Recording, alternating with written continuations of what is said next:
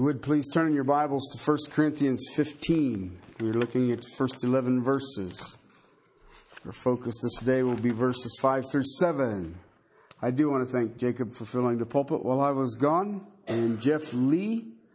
Uh, I heard very good things, and uh, have not had an opportunity to sit down and listen to the sermons. Trust me, I will.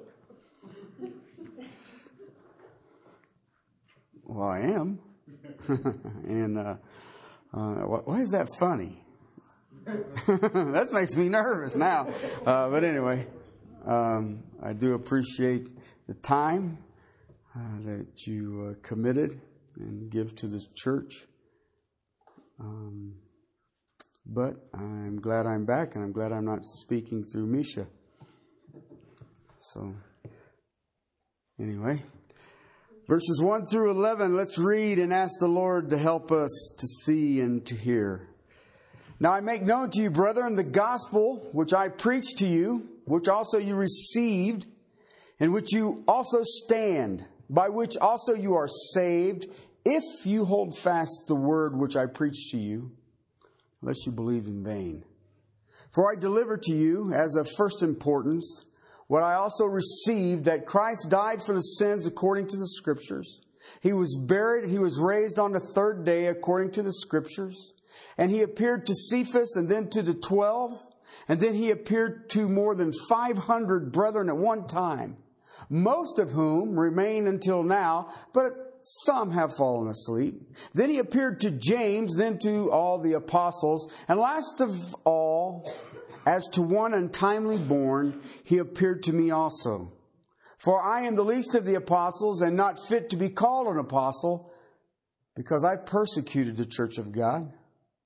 But by grace of God, I am what I am, and his grace toward me did not prove vain. But I labor more than all of them, yet not I, but the grace of God with me, whether it was I or they. So we preach and so you believed. Father, help us to hear. Father, help us to know the importance of this teaching. Father, help us to know how valuable this is. Help us to stand in it as even these Corinthians stood in it.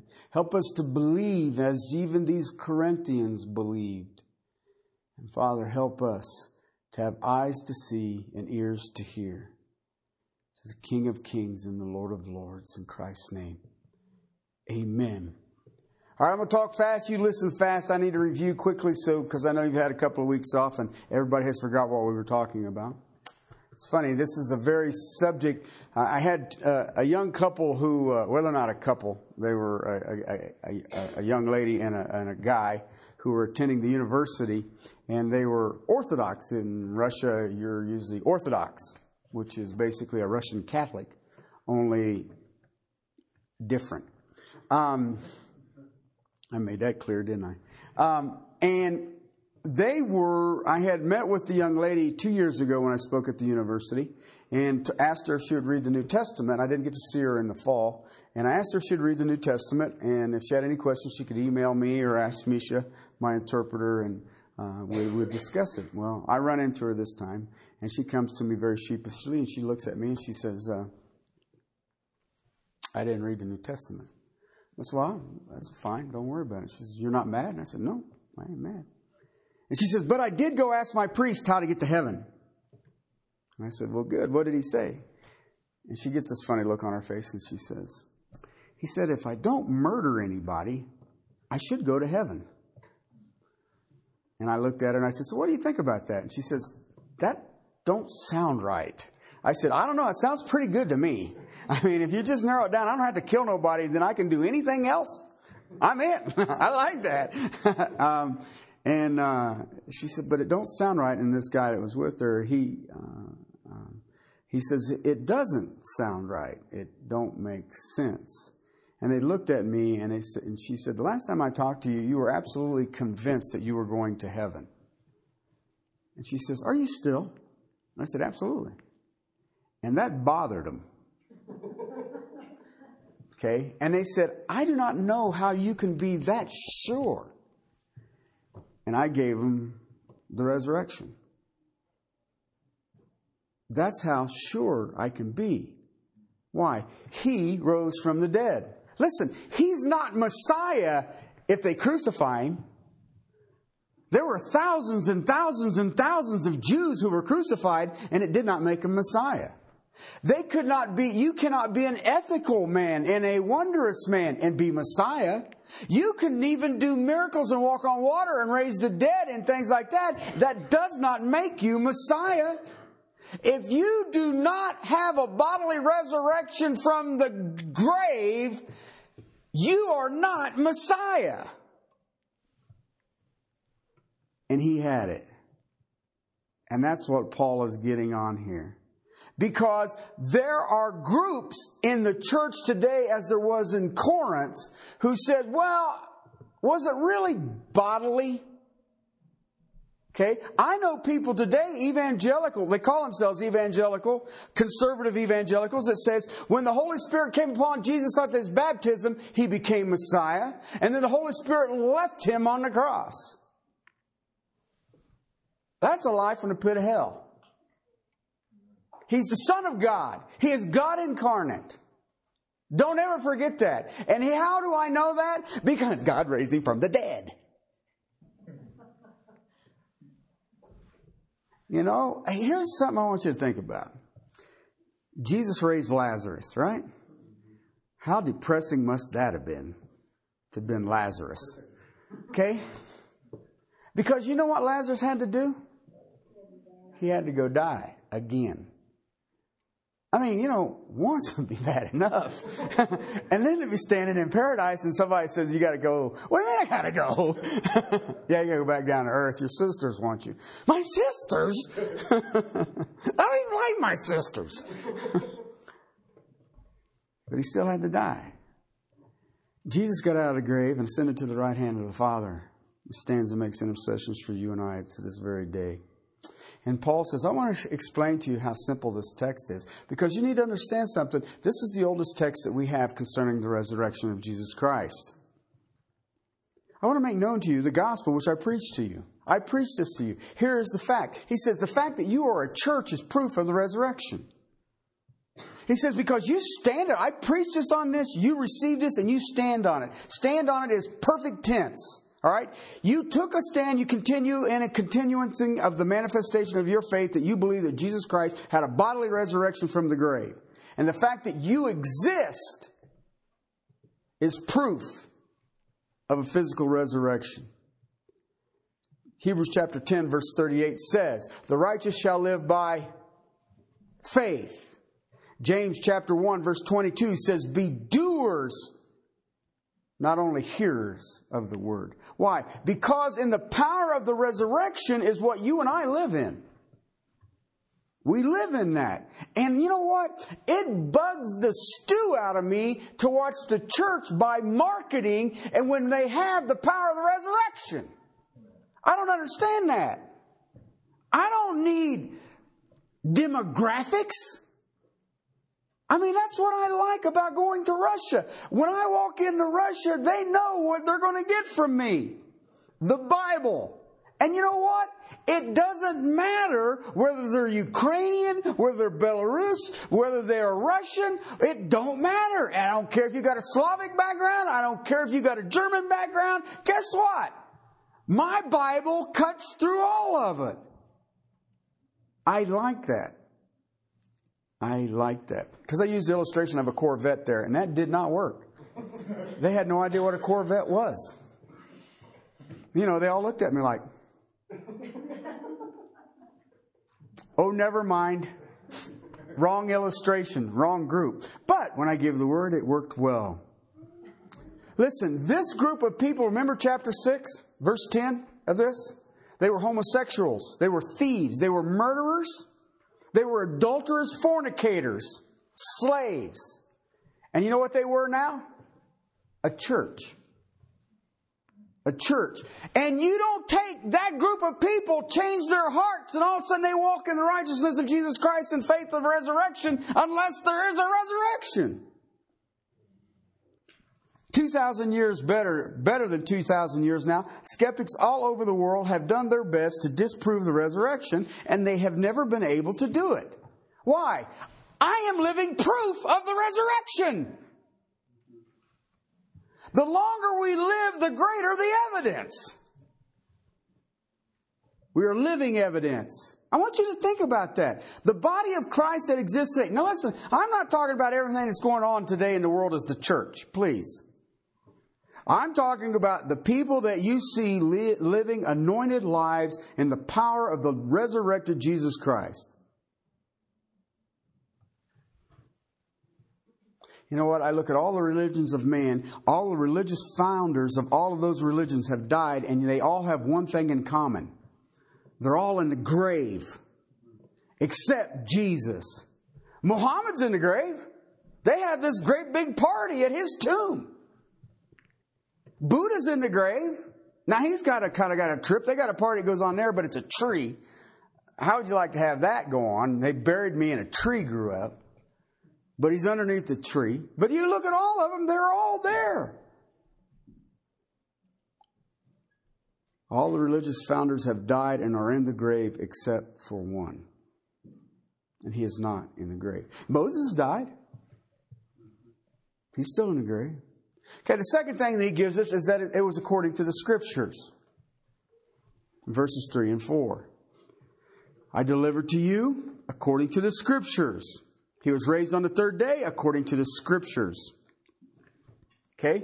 Listen, I'm just going to go through these. This is just review. Psalm 22 speaks of it. Isaiah 53 speaks of it. Isaiah 26 speaks of it. Genesis 22 speaks of it. Zechariah 11 speaks of it. Psalm 16 speaks of it. Psalms 49 15 speaks of it. Psalm 73 24 speaks of it. Daniel 12 12 speaks of it. Hosea 6 2 speaks of it. The whole book of Jonah speaks of it. Do I need to go on?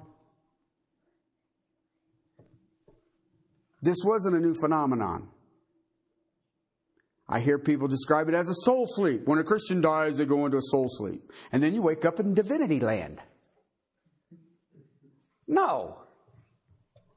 You know, you don't end up in a happy hunting ground. I've heard people describe it as a termination, back to dust. You cease to exist. No. Um, I call it recycling. Some people call it reincarnation. Um, no. Well, I remember doing it. I remember doing a lot of things too, and I don't like to think about it. Um, surrounding the Corinthians and the Buddhists and the Hindus today is what is called absorption, that you are a little spark of divine matter, and when you die, your little spark goes back into the divine matter. That's one of those wake up in, in divinity land. Um, one of the Buddhists said this. You know, I, I had dealings with a Buddhist in Russia this last trip. It was, that was exciting. Um, this is a quote from one of their shamans.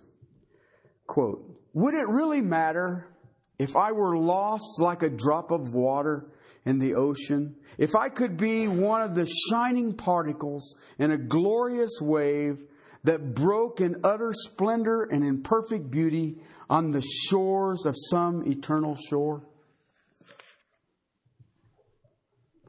Hey. What is that? You know what? God says we are as individuals as the stars. We ain't some little dribble. I'm not just a drop in the great ocean of divine pleasure. The Bible says the soul of man is eternal. The Bible says that the body of man is going to be redone. We are unique we will be forever. 1 John 3 says, we will be like him. Okay? That's what the scripture says. Now it brings me to the next point, um, verses 5 through 7. He appeared to Cephas, then to the twelve. Then he appeared to more than 500 brethren at one time. Most of them remain till now, but a few have fallen asleep. Then he appeared to James and then to all the apostles. Stop right there. Eyewitnesses Cephas, the apostles, 500, and James. Now, let me ask you a question. Um, I have read and have some experience with human courts. And you know one of the things I've learned about human courts? they love eyewitnesses, especially eyewitnesses with integrity. Okay? So Paul is saying, in case you're questioning the bodily resurrection of Christ, let me tell you of over 500 who've seen him. Okay? Charles Hodge says this, quote, this is the best authenticated event in ancient history, unquote. What is?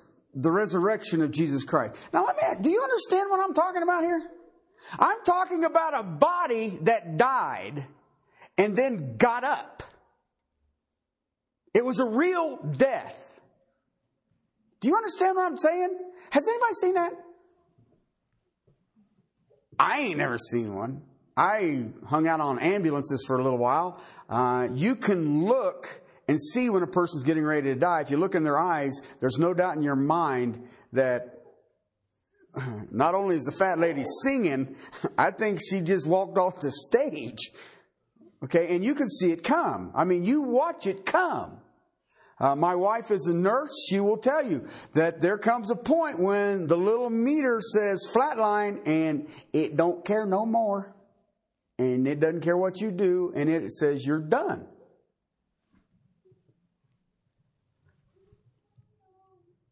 And yet, I want you to look at a key word here. Verse 5, and he appeared. You know something that's amazing about the resurrected Christ? He's never seen by anyone that he did not want to reveal himself to. Mary Magdalene thought he was a gardener. Two guys on the road to Emmaus had been with him for three years. And they sat down and discussed the scriptures together on how the Messiah was supposed to suffer and die. And then he did what? He revealed himself. John 21, he appears on the shore. No one understood who he was. And then they got over there and he revealed himself. No one saw Jesus as Jesus until he revealed who he was. And he selected who he revealed himself to. And yet, Paul here gives us the oldest list. Okay? He uses the first person here.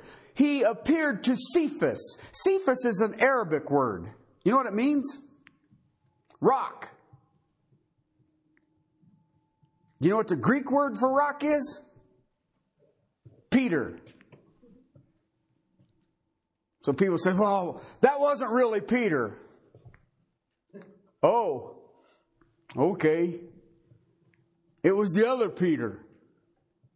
Okay? You see that in Luke chapter 24, verse 31. He was seen by Simon Peter. Right out of the grave, he went right to Peter. Why? Who denied him? Peter did. There's an emphasis on seeking out Peter on God, on Christ's grace, His love, and His forgiveness. And you know what? I am tickled to death that He picks up the unworthy. I like that. Peter was strategic. He used the crooked as well as the straight. Listen, I think about Peter on a regular basis. Peter had denied him. But do you know what Peter did immediately after he denied him the third time? Immediately after he denied him the third time, he wept bitterly. Luke tells us that at the third time, when he denied him the third time, I never knew him. They were bringing him from Caiaphas back across the courtyard to Annas's, and he denied the third time. The rooster crowed, and Jesus looked him right in the eye. That would have had to been a moment. Peter had a broken heart. He had denied him. Now here's what's key to this. Not only did he deny him, he was warned twice that he was going to. He says, Peter, Simon Peter, Satan has asked to sift you. I, Satan has asked to toss you up in the air and see what blows off. And you told him no? No. He says, I prayed for you. And then here's the warning. When you forsake you will come back and be able to strengthen the brethren. Uh oh. Uh oh. I tell you before the cock crows three times, you will deny me. What is that conversation? Will you leave me? All will forsake you. You can even kill me and I will never deny you. And Jesus looks him in the eye and says, I tell you before the cock crows three times, you will deny me. He had two warnings. You've got two warnings. You're going to deny me. You might want to get prayed up, Bubba. He was warned and now he is dead and he could never make it right. That's what Peter's doing for three days. Now listen, I don't know about this meeting. The scripture is absolutely silent about this meeting. Peter is eyewitness number one. He is unquestionably the leader of the twelve. He has the greatest ministry in the first 12 chapters of the book of Acts. His ministry has the greatest impact. And he picked the prime witness with the most, the most credible, Peter, believed and he saw him. How to think about this? It is just shortly thereafter. He goes be less than two months. He goes before the Sanhedrin and the ones who murdered Jesus, and he calls them a bunch of murderers. This is the guy that when Jesus is alive will not fight for him and denies him and runs and hides. Two months later, he stands before the very people who murdered Jesus and says, You murdered him. Now, what makes a man change that way? A bodily, physical resurrection. Post resurrection, Peter's powerful. Peter's powerful. Then it says, then to the 12, the same day. Um, John chapter 20 verse, nine, verse 19 says, Then it being night, they were huddled together in the upper room. Who? The 12. That's what they were called. That was what their title was. You see it throughout the gospel record. It was the 12. And then you had loudmouth Peter, but he was the 12. They're huddled together in the upper room, wondering when they're going to be arrested. And then it says, He appeared and says, Peace be with you. And it says they were afraid. Duh. Their official title. Luke chapter 24 also records this. He met with his disciples. This was the intimate 12. Uh, they had put Matthias in to take Judas Iscariot's place, and Judas, or, uh, Judas had been replaced by Matthias, but Matthias was a witness of the resurrection. But Matthias was also been with them for three years and seen his miracles. He met with them there. These are the ones who were intimate with him. These are the ones that understood him, had seen him, had been with him for three years. Now these testify. Now the apostles who would be writing the theology of the church, the church that was born out of Acts chapter 2 verse 42, it says they were continually devoting themselves to the apostles' teaching and to the fellowship and to breaking bread and to prayer the birth of the church. They studied what the apostles had taught. They were the bottom line. They gave the revelation of God on this mystery age, that time between the 69th and 70th week of Daniel, this mystery that Paul speaks about in his New Testament writings, where Jew and Gentile shall be together as one. Peter was the primary, and the rest of the 12, they saw the living Christ. Now, let me tell you something. Right there is evidence of a bodily resurrection. You have competent, intelligent witnesses. And you know what? Jewish law says you only need two. You only need two. But look what he says in verse 6. After that, he appeared to more than 500 brethren at one time. At the same time. But you know what? Some of them have died. Listen, you have the character of the first group. These were the ones who were with him for three years. Now you got 500 who've seen him. Okay, so you have the character of the first group, and now you've got the numbers of the second group. You have a quality of witnesses in the first group, and now you've got a quantity of witnesses. Where did this happen? Where did he see the 500? Well, some people say Jerusalem. I don't think so. Acts chapter 1 says there was only 120 there when the church was born. Perhaps Galilee. Matthew indicates that he would go up to Galilee. Wherever it was, somewhere Jesus appeared to 500 people at one shot. Now, listen, that's a whole lot of witnesses. If you're in a court of law and you start strolling in 500 witnesses to something, I'm thinking at about 200 you're going to get, okay, okay. You know, it's funny. I was looking at the Old Testament law. The Old Testament law says out of the mouth of two or three. And yet, he, God had 497 extra. He always kind of goes overboard. You ever notice that? The majority are still alive. So you see God in the bodily resurrection of Jesus Christ give a quality of witness, but he also gives a quantity of witness. Then he adds this. Then he appeared to James. Oh, who is this James and why is this added? Okay, it's easy. Well, do you think it's the son of Alphaeus or the son of Zebedee? And I say, no, it's neither one. Why? Those two are classified as apostles. Okay? So who is this? Well, it's the author of that little letter, James. He's the first pastor of the church in Jerusalem, the first church. You know his father and mother, Joseph and Mary. You also know his half brother, Jesus.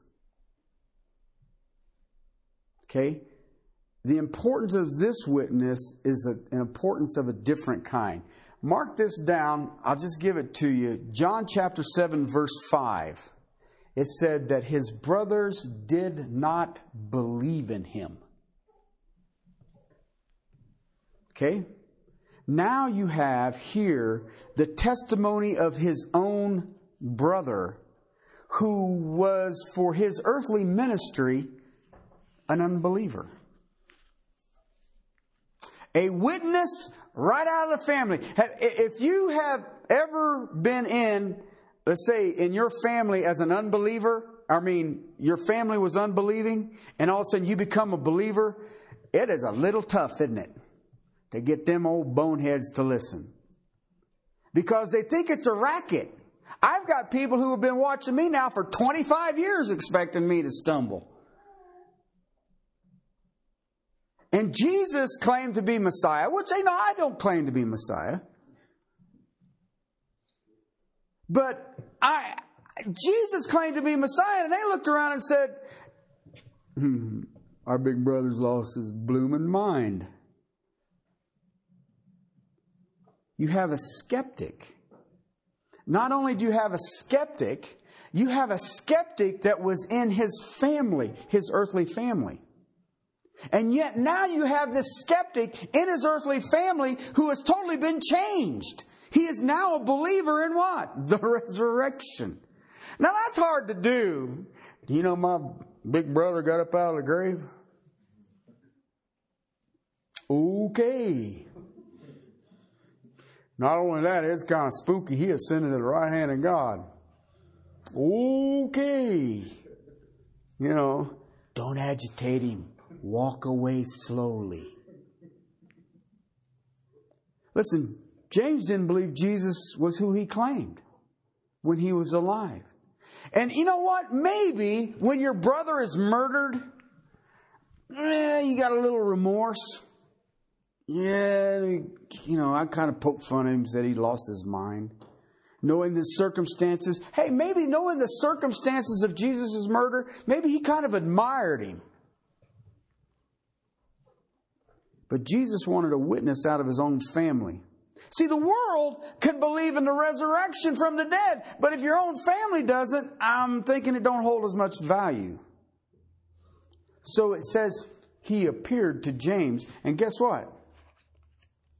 James believed. James 1 1. Here's a key phrase I want you to think about. James 1 1. James, a doulos of our Lord Jesus Christ. Okay, you know what? We translate that servant. You know what that word means? Slave. You ever seen sibling rivalry? How many little brothers say, I am a slave to my big brother? right. because listen, we translate it servant and it doesn't mean servant. A servant can quit. Okay? A slave can't. Please understand that. That's, that's one of the tragedies I believe that is being preached today. James is saying, I am a slave to Jesus Christ. You know what that is, right? I don't care how anybody says. That there is a big change. I mean, it's one thing to say, well, I don't believe he's Messiah. It's another thing to come back and say, not only do I believe he's Messiah, I want you to know I, his little brother, am a slave to him. So you got eyewitnesses, you got a quality of men, the original 12. You got a quantity in the crowd, and now you've got a skeptic, not just any skeptic. This is a great skeptic. This is right out of Jesus' own earthly family. An unbeliever transformed by the resurrection work. He watched Jesus' life. He growed up with him. Mom always loved him more. Dad never punished him for nothing. He never did anything wrong. Then he makes at the end of verse 7, he says, He appeared also to the apostles. Again, okay, Acts chapter 1, verse 3. he presented himself alive after his sufferings by many convincing proofs, appearing to them over a period of 40 days and speaking of things concerning the kingdom of God. He hung out with them for 40 days speaking of the things pertaining to the kingdom of God. So you have three different occasions as a group of the apostles that Jesus, the resurrection, showed up to him. So you have witnesses there, even a skeptic. There is a uh, lawyer who's the head of history and law at Oxford, England. This lawyer's comment was this. His name is Anderson. Quote, to remove the evidence as a fabrication or pure lies, not one critic can. And it's an impossible position to assume, unquote. It is impossible for the critics to say the resurrection is a lie because you got an unbeliever who grew up in his family who said he was raised from the dead. You got 500 witnesses at one time who said he was raised from the dead. And you've got the men who were with him for three years who said he was raised from the dead.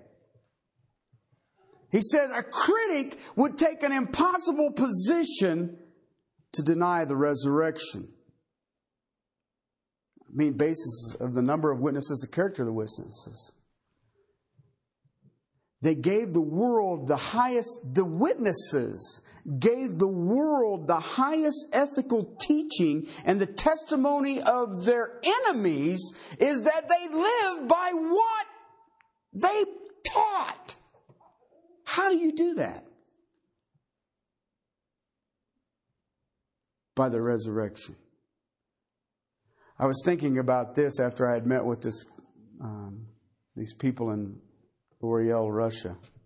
And I wrote this down and I wanted to share it with you.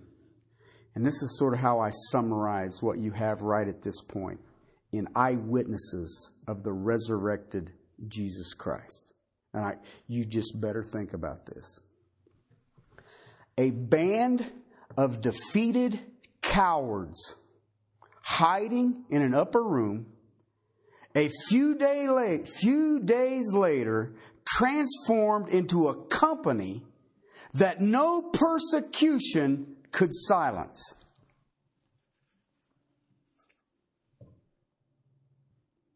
And you want to tell me they did that by making up a lie and convincing themselves?